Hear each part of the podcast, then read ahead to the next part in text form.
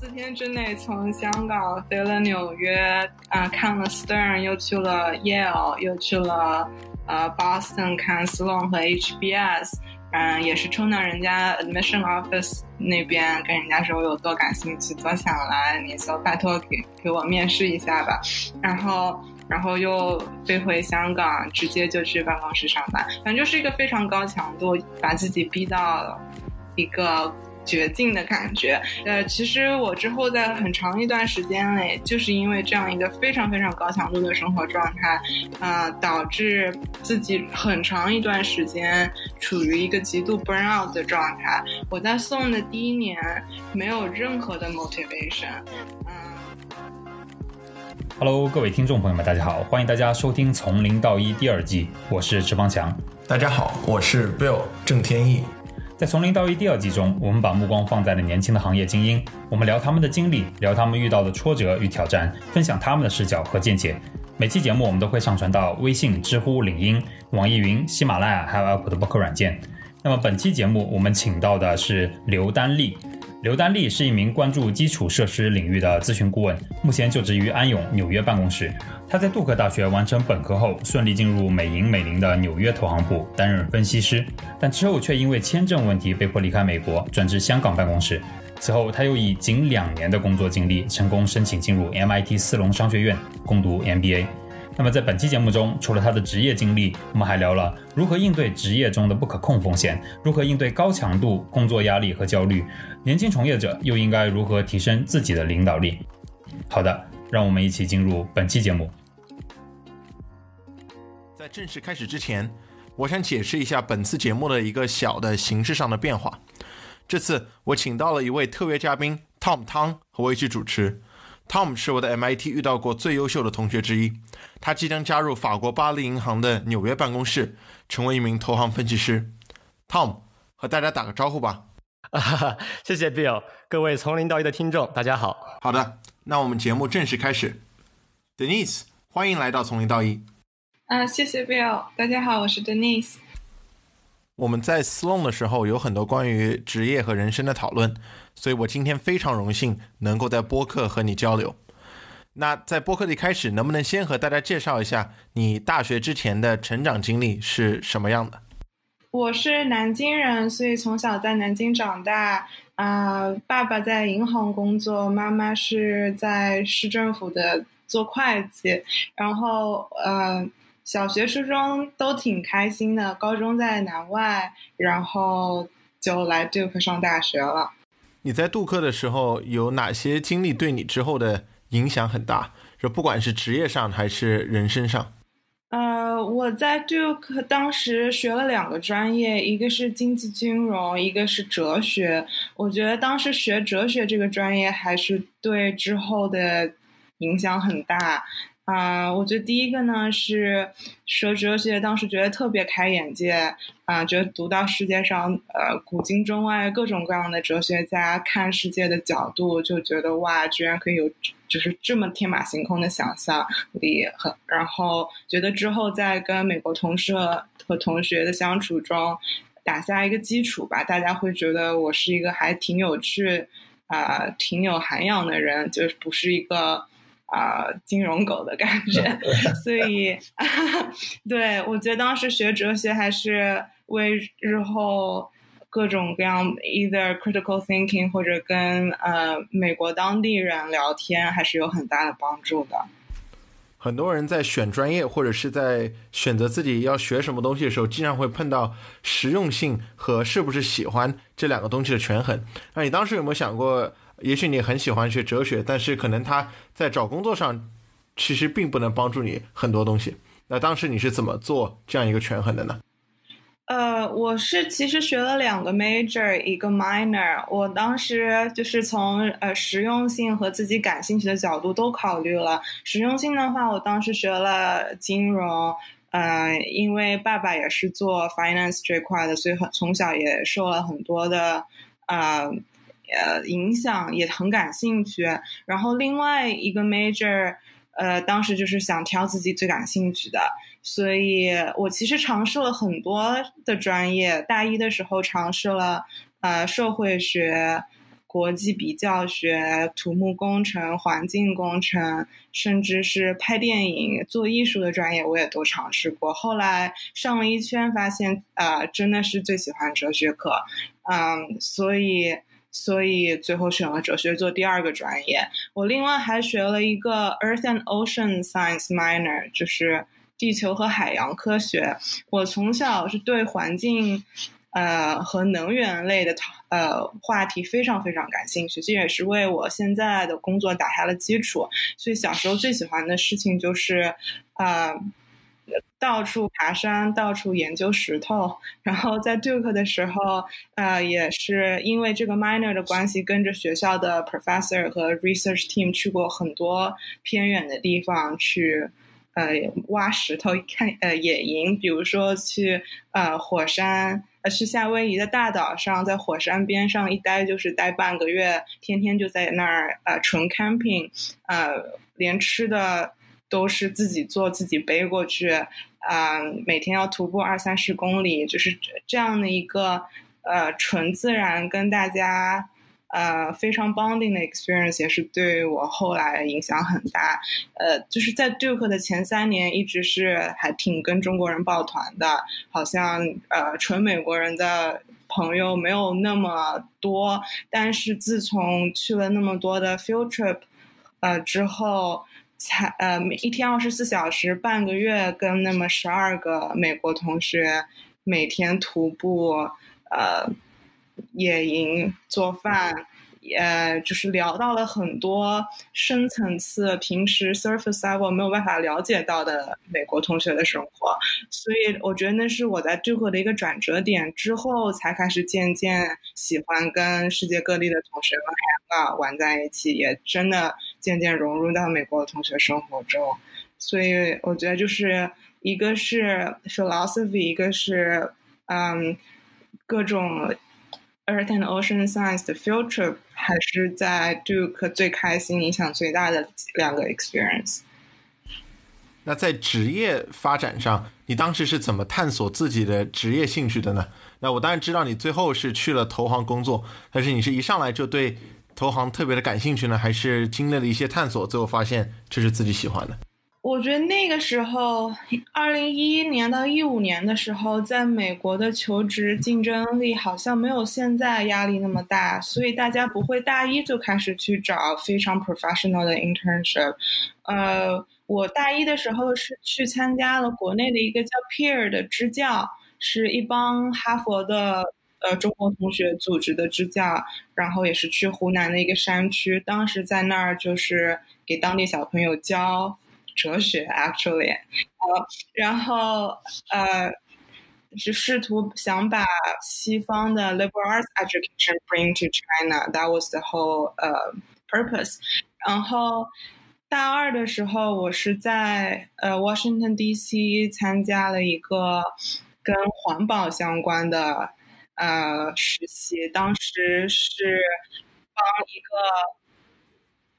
non-profit organization。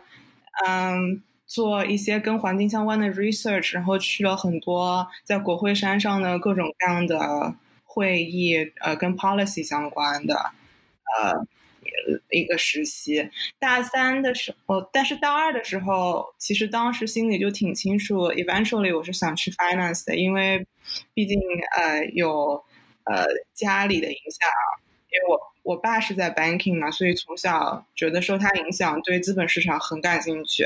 所以大三后来，并且 Duke 是一个非常 pre-professional 的 school，就是对 professional 呃 career 的 training 非常非常强。不管你是想当 lawyer、呃 banker、trader 还是 doctor，就是 path 都很明确，有很多校友可以帮到你。所以当时觉得。去 banking 可能是会比较顺利的一条路。当时你决定了要去做 banking 之后，嗯，在具体找工作的过程中有碰到过什么挑战吗？我其实大三那年找实找实习非常的顺利，啊，感觉自己非常的非常非常的 lucky。嗯，我是我们这届最早一个拿到 banking offer 的人，呃，我是。当时是通过一个针对女生的项目，嗯，并且 Bank of America 是是我面的第一家银行，就直接拿到 offer 就进了。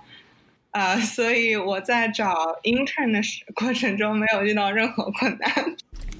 拿到 return offer 之后，有想过要尝试一些别的吗？还是就直接接了？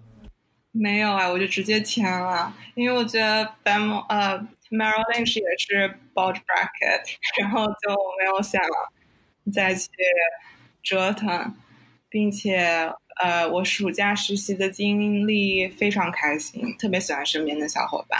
后来也证明，呃，正式工作的时候也是非常非常喜欢身边的小伙伴。然后那是我大概人生中，呃，最开心的一年。虽然说工作时长很长，但真的是到目前二十七年里最开心的一年。那等你在二零一五年从杜克毕业之后，呃，你正式加入了美林的纽约 office。然后，其实你是咱们从零到一第一期来自投资银行的嘉宾哈。你能否向一些呃咱们听众当中对 IBD 部门不那么了解的呃听众分享一下你的工作内容和日常吗？嗯，可以啊。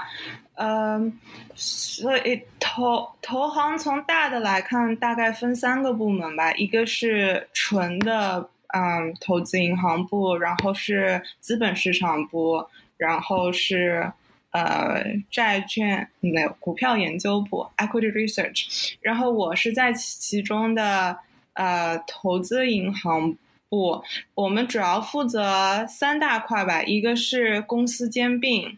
啊，第二块是公司上市，第三块是公司一想要发股票或者发债券，然后在这三大种交易类型当中呢，嗯，作为分析师，你主要就主要会做的就是帮企业做模型、做估值，看它大概值多少价值，然后呃分。分 transaction type，你会有不同的事情要去做，比如说在呃兼并 merger and acquisition 中，你要去，比如说要要去帮买方呃去找卖家，或者帮卖家去找买方。所以从大的来看，就是每天都在呃做 Excel、做 PowerPoint，啊呃去跟投资者聊天，帮你的客户找他们想要的。东西大概就是这样。我们每天大概呃，我们日常来说有一半时间是在做 live deal，另一半时间是在 pitch，呃，也就是帮帮银行拉新的客户。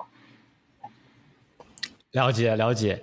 那其实刚才你自己也提到了，其实，在很多人眼中，嗯，投资银行其实一直以高强度的工作压力和超长的工作时间而出名。你是怎么面对这样子的压力的？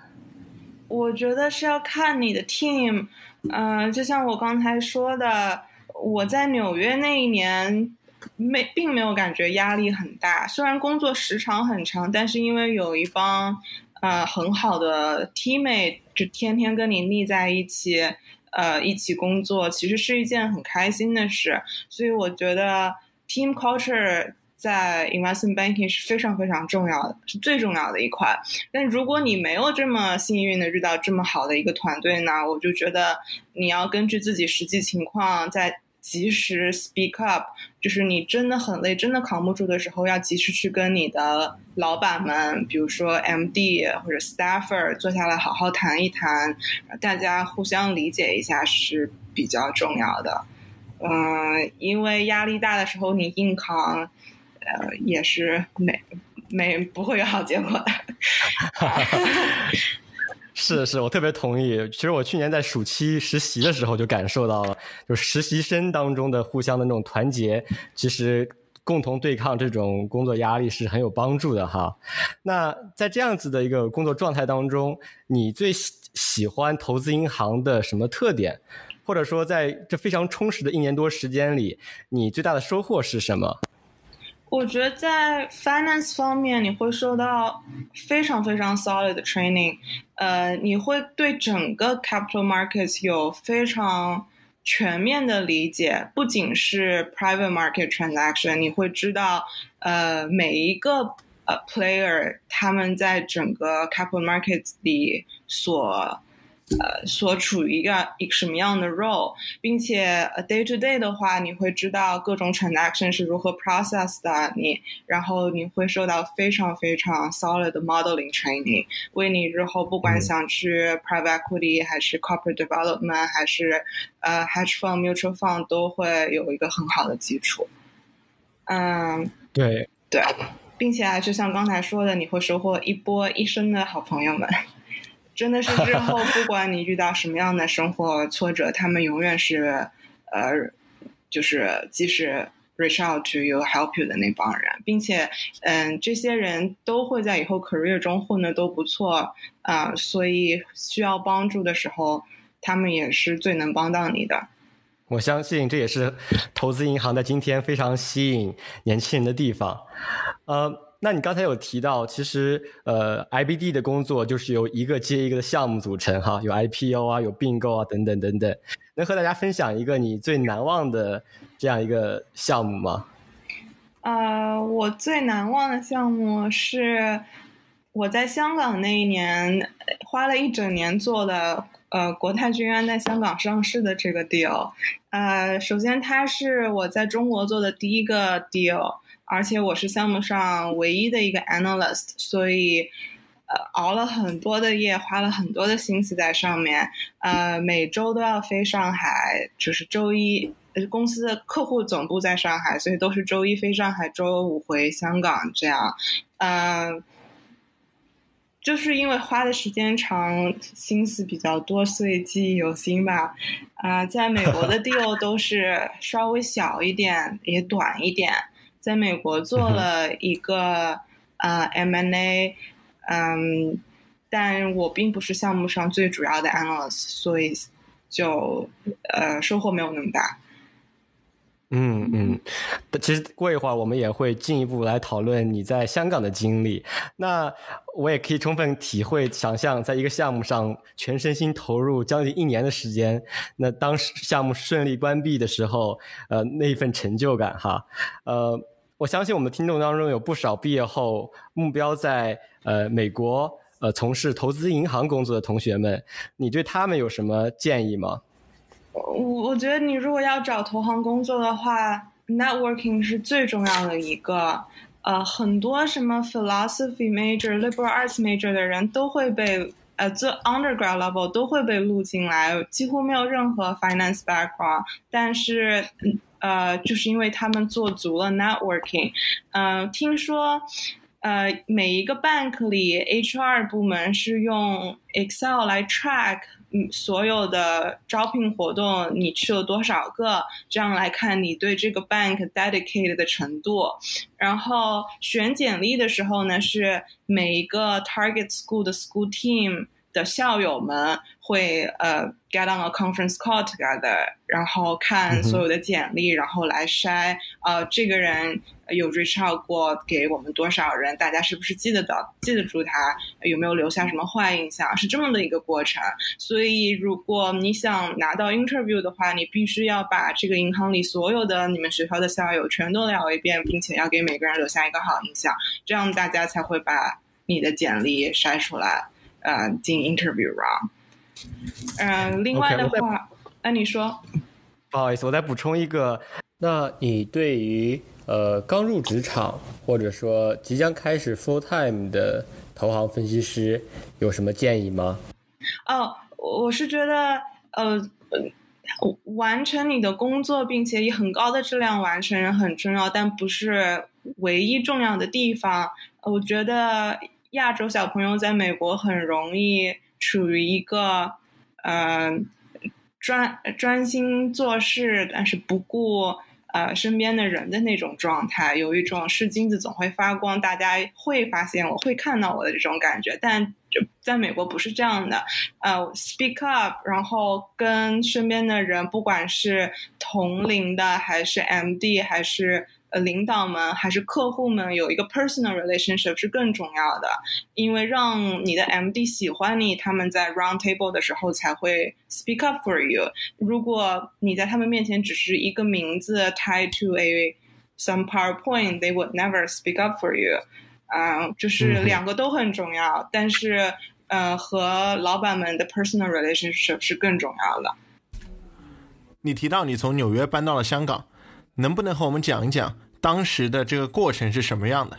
你自己的感受如何？嗯，我觉得 banking 在美国和 banking 在亚洲做的事情的性质就很不一样。嗯，首先在美国做 banking，作为 analyst level，你会受到很强的 technical 和 modeling training，你的 client facing 的方面相对会很少，基本上你的 associate and above 会。会 deal it for you，但是到了香港就很不一样，analyst level 也会把你扔出去，单独见客户，各种 due diligence，什么一周跑五六个城市去跟各种各样的人见面，都是很常有的事。有一种在香港把 analyst 当 VP 时的感觉，嗯，然后在香港做的 deal 的 type 也不一样，香港主要是呃 IPO debt equity offering。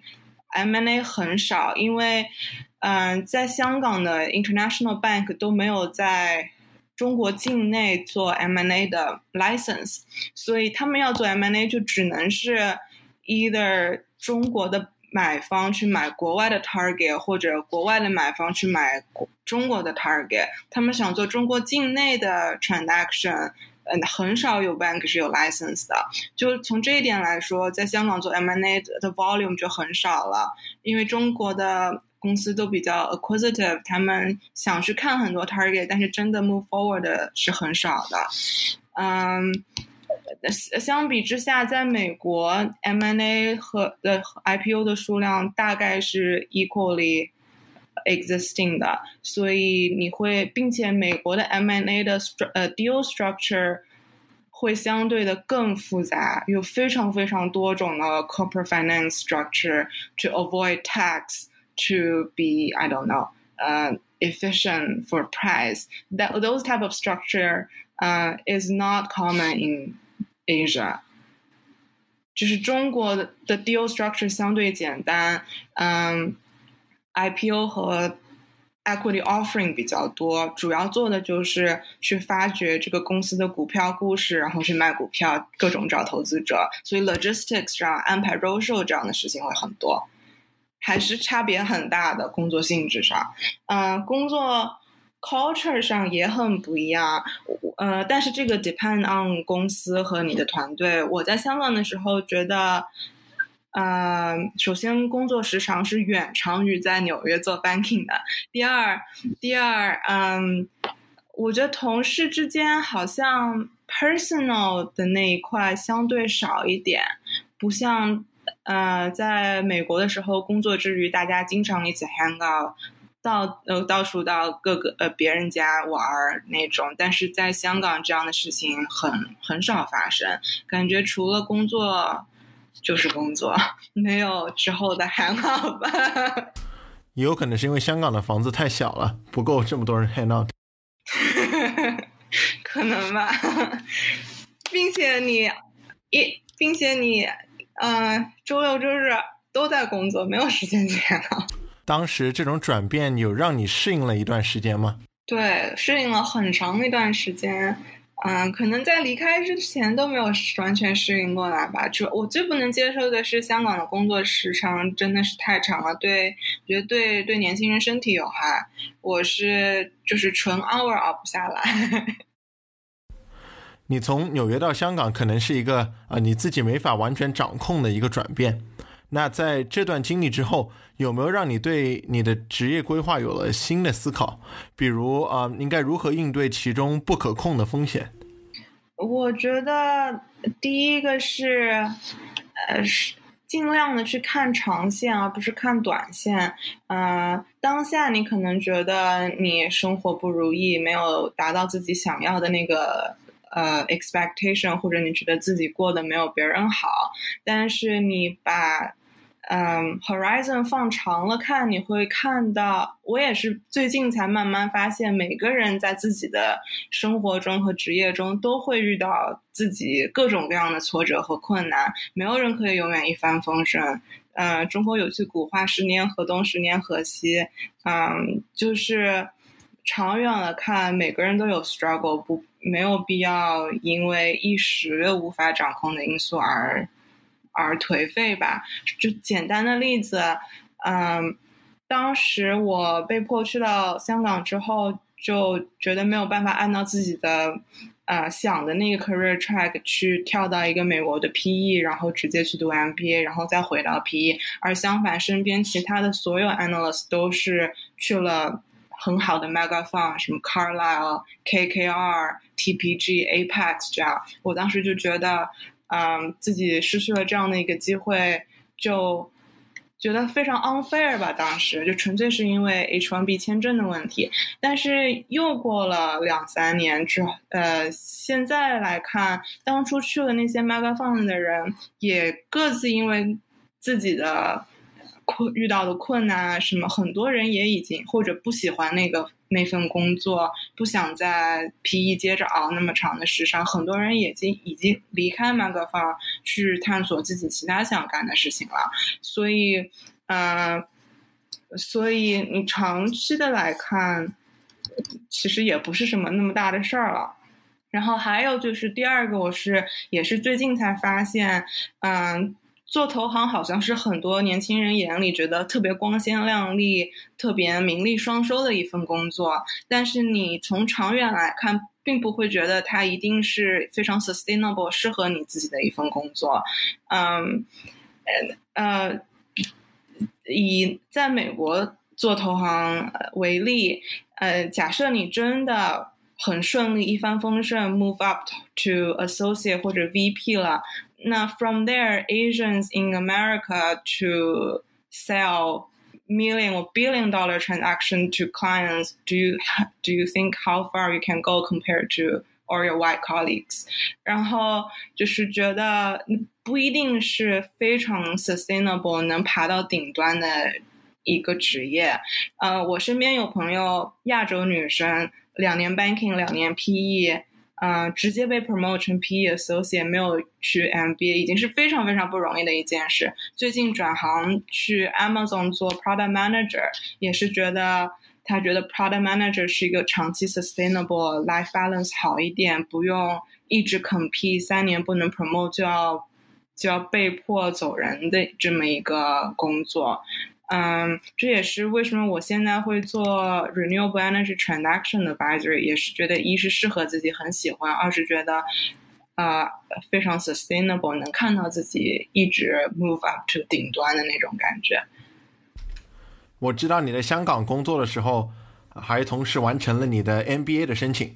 啊，通常 MBA 需要三年或者以上的工作经验，但当时你才工作了不到两年，啊，就完成了这个 Sloan 的 MBA 的申请，其实是非常不容易的。更何况你还是在这如此高强度的工作环境之下，同时做完了申请，啊，所以能不能分享一下你当时是呃怎么做到的？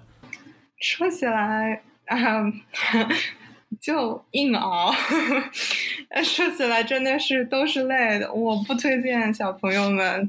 呃，这这么 copy 我，嗯，当时生活现状是经常工作到凌晨一两点吧，就是 a good day 会工作到凌晨一两点，然后回家接着写文书，写到三四点，然后睡觉，早上九点半再去上班。或者如果我在外面啊见客户，嗯，就是开会的时候，我一般会早睡，第二天早上。四五点爬起来写文章，反正就是经常就是就是几乎不睡觉的这么一个这么一个过程。然后当时休年假，休了七天年假，呃，也是回回回南京悄悄的去考了 GMAT，嗯，然后也请了一个呃 advisor 之类的，在不停的 push 我写出我内心最。最 desperate for 或者最想要的一一一份工作吧，嗯，那个 advisor 非常非常的厉害，把我逼哭了很多次，就是文章不知道写了一两百遍，嗯，呃，但是因为他我才能写到那么好的一到那么好的一一篇文书出来。然后面试之前，我还又是请了两天假，悄悄飞了一趟美国，啊，就是四天之内，四天之内从香港飞了纽约，啊，看了 Stern，又去了 Yale，又去了呃 Boston 看 Sloan 和 HBS。嗯，也是冲到人家 admission office 那边跟人家说我有多感兴趣，多想来，你就拜托给给我面试一下吧。然后，然后又飞回香港，直接就去办公室上班。反正就是一个非常高强度，把自己逼到了一个。绝境的感觉，但是现在回头想想，觉得真的没有必要。我真的不推荐大家像我这样啊，把自己搞垮。呃，其实我之后在很长一段时间内，就是因为这样一个非常非常高强度的生活状态，啊，导致自己很长一段时间处于一个极度 burn out 的状态。我在送的第一年没有任何的 motivation，嗯。当时的生活状况就是觉得课也不想上，作业也不想做，书也读不进去，什么人都不想见，真的是处于一个挺 depressed、挺呃 anxious 的呃感觉，并且当时觉得好不容易回来了，又要因为。签证 H1B 的原因，在焦虑两年后是不是又要回亚洲？呃，又不能留留在纽约工作，反正就因为各种各样的压力，还有当时在 MBA 找工作也是非常的，呃，非常的不顺吧。各种各样的原因导致有将近一年半的时间处于挺。不好的精神状态，呃，depress 啊，然后 panic attack 都是不断的这种，所以我就是觉得，呃，人生前可能就是人前可能光鲜亮丽，但背后吃的苦和后果真的只有自己承担，嗯，然后就跟听众们说，真的没必要想要达到自己的某个目的而把自己逼到那样的程度。你说在 Sloan 的第一年的时候，其实没有特别开心。那后面第二年是不是开始逐渐找到了节奏？对，嗯，我觉得还是跟人生，就是人过得顺不顺吧。第一年的时候，当时找工作。非常非常受挫，也是你提到的。我只有两年工作经历就来读 MBA，是全年级最小的一个。然后身边的同学们基本上是工作了四年到七年左右，跟他们一起竞争去找 summer position。嗯，很多 interviewer 就觉得我资历不够啊，或者我这么小怎么是当 manager 去 manage 别人？嗯。并且作为国际学生，在 Trump 领导的情况下，也有很多人不愿意给 F1 没有 STEM 的情况下去 sponsor，所以基本上第一年是处于面一家挂一家，申请了无数家又挂了无数家的感觉，啊，然后又。然后，并且当时已经是处于很 burnout 的状态，所以在那个情况下还逼着自己去 networking 找工作，呃，这真的很崩溃。当时就觉得全世界能不能停下来，让我自己静一静，呃，也想过休学一年回家休息一下的这种呃想法全都有，啊，也当时去找呃 professional help，嗯，啊，还是挺挺有帮助的。那后来逐渐找回节奏之后，有没有哪些这个比较记忆犹新的时刻？对，后来后来终于找找到工作，回到纽约，能回到纽约之后，嗯，某一个时间点开始，感觉突然一下就放下了。就虽然那个时候还会 worry about H one 的问题，但是。某一某一个时间点开始，就真的什么都不管了，就一天一天过这种感觉。嗯，呃，当时一个契机是有一门课的 professor 跟我说，嗯，跟我说，人的生活中，当你遇到好事的时候，呃，你可能会觉得是你自己特别幸运，但是当你遇到坏事的时候，你就同样也不要太苛责自己，因为既然是不能你自己控制的因素，你就 don't don't take on too much on yourself。然后他也说，人生就是一个过山车嘛，有高有低，低谷的时候你就得一天一天熬着，再苦也得一天一天熬着，然后等得到下一个呃过山车的高峰的时候，你才有。啊，机会和精力再去看它。然后我四中第二年的时候，当时，呃，呃，就是特地想让自己能参与到更多的呃活动里去吧。觉得第一年因为自己的精神状态 miss out 了很多的东西，嗯，所以第二年的时候，我先是嗯各种参加 club，各种利益的 conference，嗯。然后也报了很多去其他国家做项目的活呃课，比如说我去了智利待了一个月，嗯，给当地一个类似于 Uber 的公司做一个类似于支付宝一样的支付软件，嗯，当时和三个从来不认识、没说过话的，嗯。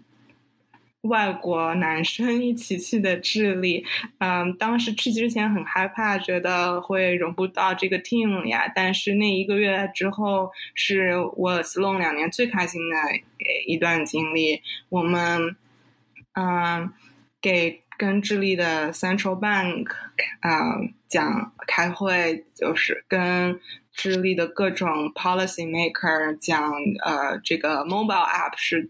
呃，在亚洲是多么大的一个串，为什么拉到呃 LATAM 会多么推动经济发展？然后当时我们也用呃，就是 weekend 去了 Argentina，去了各种各样呃南美非常漂亮的地方。然后我第二年也去了印度，跟 Bill 一起去的啊。我们呃跟呃去印度给一个 healthcare company。嗯，做做项目，那个 healthcare company，呃，是说可以用 big data 来，嗯，给 cancer patient 推荐 treatment plan，嗯，也觉得是很有意义的一个项目，嗯，嗯，所以第二年总的来说，呃，遇到了很多朋新的朋友。也很开心，呃，这当你真的开始把你的心打开的时候，还是觉得可以拥抱一个新的环境，呃，遇到一帮新的朋友的。我在最后问一个关于 MBA 经历的问题，啊，你说到你在 MBA 的最后一年试了很多新的东西，那能不能讲一讲你当时是怎么具体的做这些尝试，然后发现自己喜欢的到底是什么？嗯，我觉得还是要 follow 你的 instinct 吧。嗯，这我一直都是在 follow 自己的 instinct，自己最喜欢什么自己知道。你可能会呃问身边的很多人，呃，想要他们给意见，但是他们给你的建议是呃 subject to a constraint of their own life experience，and they would not know you。呃，the same as you know yourself，呃，所以所以我觉得还是 follow instinct。第二个，我是觉得，那每一个决定都不一定是 perfect 的，只是每一个决定都是一个 trade off，所以你可能就是要 compare 一下，呃，你不同 choice 之间的 pros and cons，并且要做好，呃，既然你做了这个选择之后，你得承担这个选择带来的。啊，consequences，呃，但是日后如果你又发现之前做的选择可能 it's not the best for you，或者觉得 it's it's a mistake，那就及时改，及时改变，做下一个决定就好了。所以我觉得我一直是这样，我会问很多人意见，但很少会真的听别人的意见，都是就是 follow 自己的想法就好了。在 MBA 期间经历了非常。多样的尝试之后，你选择聚焦在基础设施领域。毕业后进入了基础设施咨询行业，能否和大家分享一下你的这一选择和现在所从事的工作？我是从小都对环保非常非常，嗯，有责任心的一个人。就是我看到别人，嗯，水龙头不关，或者不关灯，或者出门不关空调，都是。浑身难受，心都痛痛的那种感觉，所以我一直是想在这个领域给环保事业做一些贡献。然后，嗯，能源问题的话，可可再生能源是现在非常嗯非常火、非常重要的一个领域。当时我是呃，我是在 MBA 的时候才知道，呃，可再生能源的。Power generation plan，either 比如说太阳能、风能或者水能，他们在建新的这样一个 generation plan 的时候，都是用 project finance 的 model 来呃建这么一个新的 generation plan。所以 project finance 是在 infrastructure 领域用的最多的，嗯。所以我是觉得加入 infrastructure advisory 可以把我 finance 的经历和对 renewable energy 的 passion 结合在一起。我现在每做的几个很大的项目，一个是比如说帮美国最大的一个城市在 procure 呃 three billion dollar 的 renewable energy，就是那个城市。呃，要把现有的一个核能发电厂啊淘汰掉，那就得又不想建新的嗯 fossil fuel based generation plan，所以我们在帮他们想办法 procure either hydro or offshore wind or solar，然后另外也会在在帮各种各样的市政府。 建啊，smart city 相关的 infrastructure，就比如说，嗯，物联网，就是 IOT 是现在很火的一个呃话题。但是如果以后要把一个 smart city 各种各样的 infrastructure 都连在一起，作为物联网的一个状态，前期的准备就是要铺非常非常呃高 capacity 的。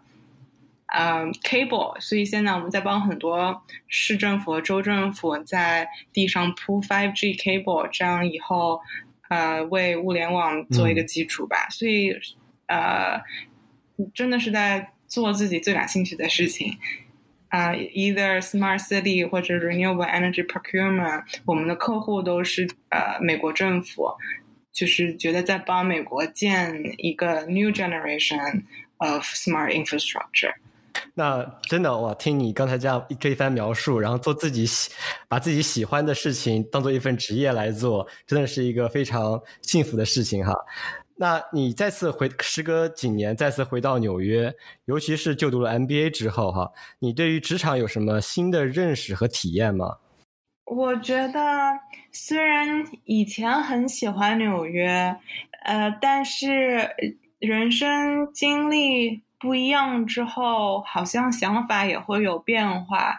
以前觉得特别 fixate 自己的目标就是要在纽约工作，在纽约工作。但是，嗯，又经过四年之后，好像那已经不是最重要的事了。现在觉得，呃，做自己喜欢的事，跟自己喜欢的人，能能，就是有一个很开心、幸福、平安的工作，呃，平安的生活。就已经是很幸福的事情了，所以，嗯，对职场新的感受是，现在可能从大学毕业四年过来之后，自己更加 comfortable with talking to clients，嗯，会觉得大家都是人。不是说客户或者你的领导就是神，就得换一种毕恭毕敬的语气去跟他们说话一样，那反而，呃，事与愿违。就是有一，就觉得现在在职场更从容、更自信一点吧。It takes practice, but I think three to four years out of college, you can get there. 领导力是我们播客上经常聊的一个话题啊，因为一个人不管他的职位高低，领导力其实都是非常重要的。那么在提升领导力这个方面，你对我们的听众有什么建议吗？我觉得领导力不是靠学习，而是靠每一天去练习。就是，嗯，你可以读很多关于领导力的书，然后学到很多的 theory，但是你在真的日常生活中，并不会时时会想到，哦，我现在要用这个 theory 来做这件事，而是在生活中，呃，尽可能的把自己放在一个呃人手不够、exposure 大的一个处境中。嗯，比如说我现在的项目是一个非常庞大的项目，但是 somehow 就是没有人。呃，缺人，所以我是这个项目上唯一的一个 non MD 的人，就所以我现在在跟两个 MD，三个人在干这一个项目，然后 exposure 大到什么程度呢？就是所有的客户，所有的 other advisor、engineers、lawyers 全都直接给我打电话问我东西，我的两个 MD 也都全都 rely on me to tell them what to do，有一种我是 project manager。嗯，manage like forty fifty work stream，然后告诉我的两个 MD，你今天得负责这件事，你今天得负责这件事，就是尽可能的把自己放在一个你觉得会被用到很多的一个一个 position 上，这样呃 day by day 你才会受到这样的一个 training，不要躲在你的领导后面那种感觉啊，然后平时也是试着做一些。嗯，out of comfort zone 比自己 expectation 更多的事情。假设领领导给你这块任务，可能是整个项目中十分之一的一个 piece，那你就是要 think ahead，觉得领导可能还需要什么样的信息，什么样其他的东西，然后 provide that to him。Always think ahead, do more than what you can do, or do more than what you ask to do。除了领导力。 嗯，应对压力和焦虑也是我们听众非常关心的一个问题啊。你刚刚已经提到了很多，你是怎么样应对压力和焦虑的具体的方法啊？还有没有其他的内容你想和我们的听众分享呢？呃，我觉得我都提到了吧。一个是呃，及时寻求帮助，呃，压力大的时候去找亲人、找朋友聊天宣泄，绝对不能憋憋着。然后再不行去找专业的。呃，心理咨询师，然后压力都是有一个 source，对吧？你你 figure out what that source is，然后去 deal with that source。如果是领导给你压力大，那你去跟领导聊一聊；如果是家长给你压力大，那你去跟家长聊一聊。嗯嗯，就是 actively solve the source of the pressure，然后实在不行去寻找帮助。在我们进入下一个环节之前，还有没有什么是你想说但我还没有问到的？我觉得年轻人积极进取、上进奋斗是一件好事，但真的不要把自己逼得太狠，压力太大是会出问题的。就没事，慢慢来，真的是没慢慢来，不要和别人比。嗯，人生很长，慢慢来，一步一个脚印啊，找到你感兴趣的。点之后，每天去 accumulate something。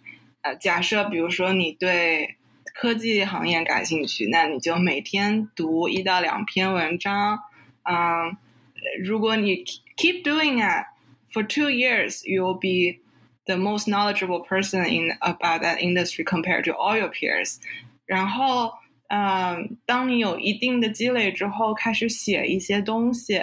把你看到的所有东西去 summarize into like articles and then post it out on social media or on any social website to spread out the knowledge, then people will recognize you as a reputable uh, source of knowledge in that industry. 真的是慢慢来的长，是一个长期 accumulate 的过程，而不是呃急功近利。我觉得亚洲人 会急功近利，这是我爸给我的最大的一个呃 advice，不要急功近利，是长久积累的过程。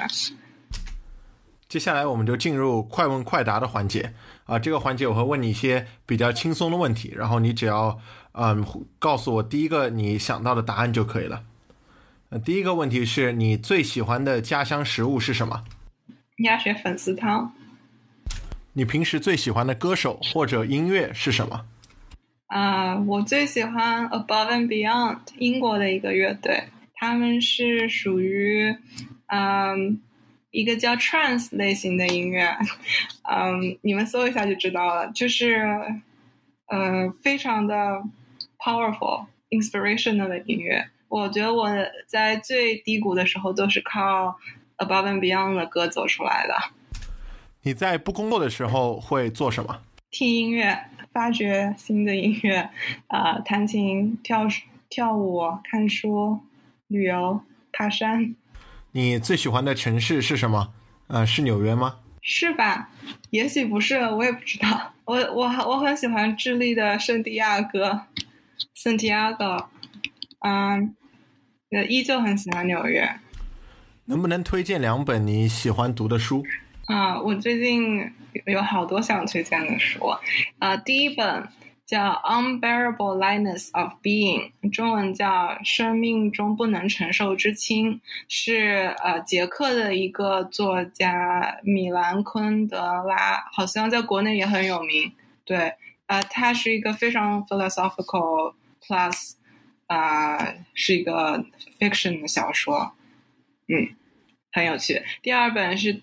但很多人都知道的，《一九八四》，嗯，呃，是讲在一个专政的呃非常极端专政的情况下的社会，呃的现状，是 imaginable imagine 出来的一个社会现状。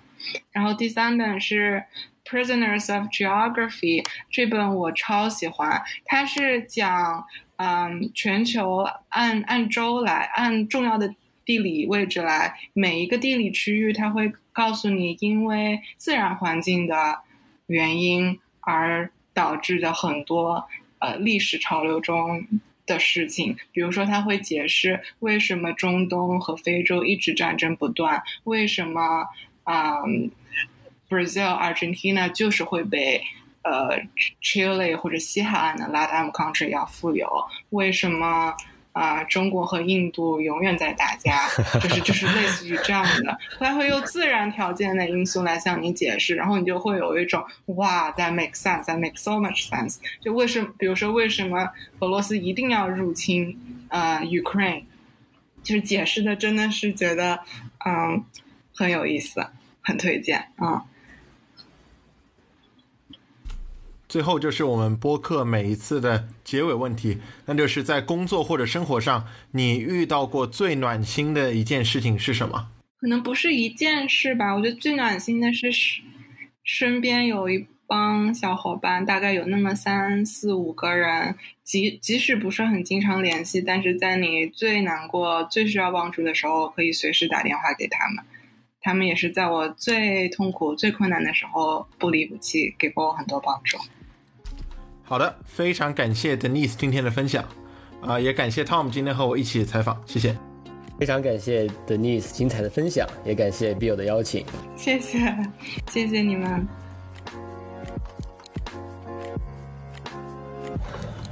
那么节目最后呢，感谢大家收听本期的从零到一。如果觉得节目内容不错，希望大家能够到 Podcast 喜马拉雅上多给我们一些中肯的评分，这样也能帮助我们做出更好的节目。那么下期再见，拜拜。